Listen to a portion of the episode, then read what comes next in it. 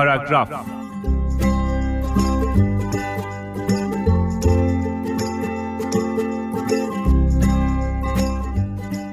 می گفت زندگی حتی با همه خوشیهاش به اون یک لحظه غمش نمیارزه. اون لحظه که کسی رو از دست میدی یا تنهایی یا خستگی امون تو بریده.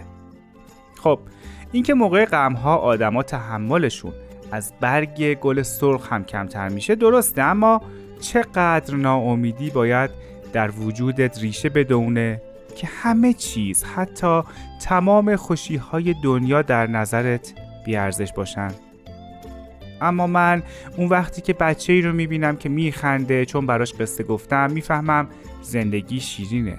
یا زمانی که میشینم با یه نوجوان حرف می‌زنم کسی که از خودش مطمئن فکراشو کرده و با اطمینان از شغل و کار و بار آیندش میگه می‌فهمم که زندگی شیرینه.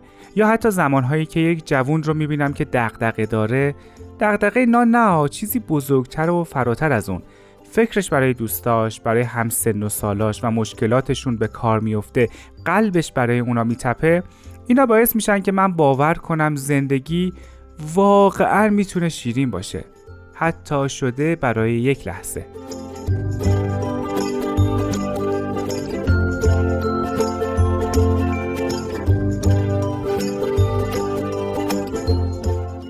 اما آخر شیرینی این زندگی که روز به روز سختتر میشه کجاست؟ میشه اون لحظه ای باشه که دردی رو تحمل می‌کنیم و بعدش بزرگ میشیم؟ میشه اون لحظه ای باشه که چیز جدیدی یاد می‌گیریم؟ یا اون لحظه ای که یاد می‌گیریم چطور مشکلات رو حل کنیم؟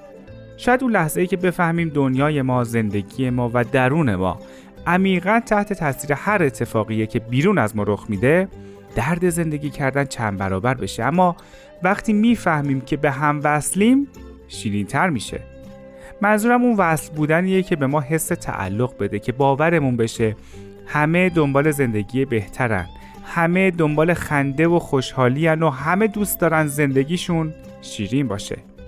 این وصل بودن این حس تعلق اون وقت درست مثل یک موتور محرک عمل می‌کنه که راهمون بندازه بلندمون کنه که خنده و خوشحالی رو هدیه کنیم. راه زندگی رو برای دیگران آسونتر کنیم. حتی شده با یک کار کوچیک مثل همون قصه گفتن برای بچه ها حالا قسمت سخت ماجرا با ماست انتخاب کردن که انتخاب کنیم دنیا و همه خوشیاش برامون قد دونه ارزنی ارزش نداشته باشن یا انتخاب کنیم زندگی رو شیرین کنیم. اگر اولی رو انتخاب کنیم هر چیزی می‌تونه ما رو در هم بشکنه.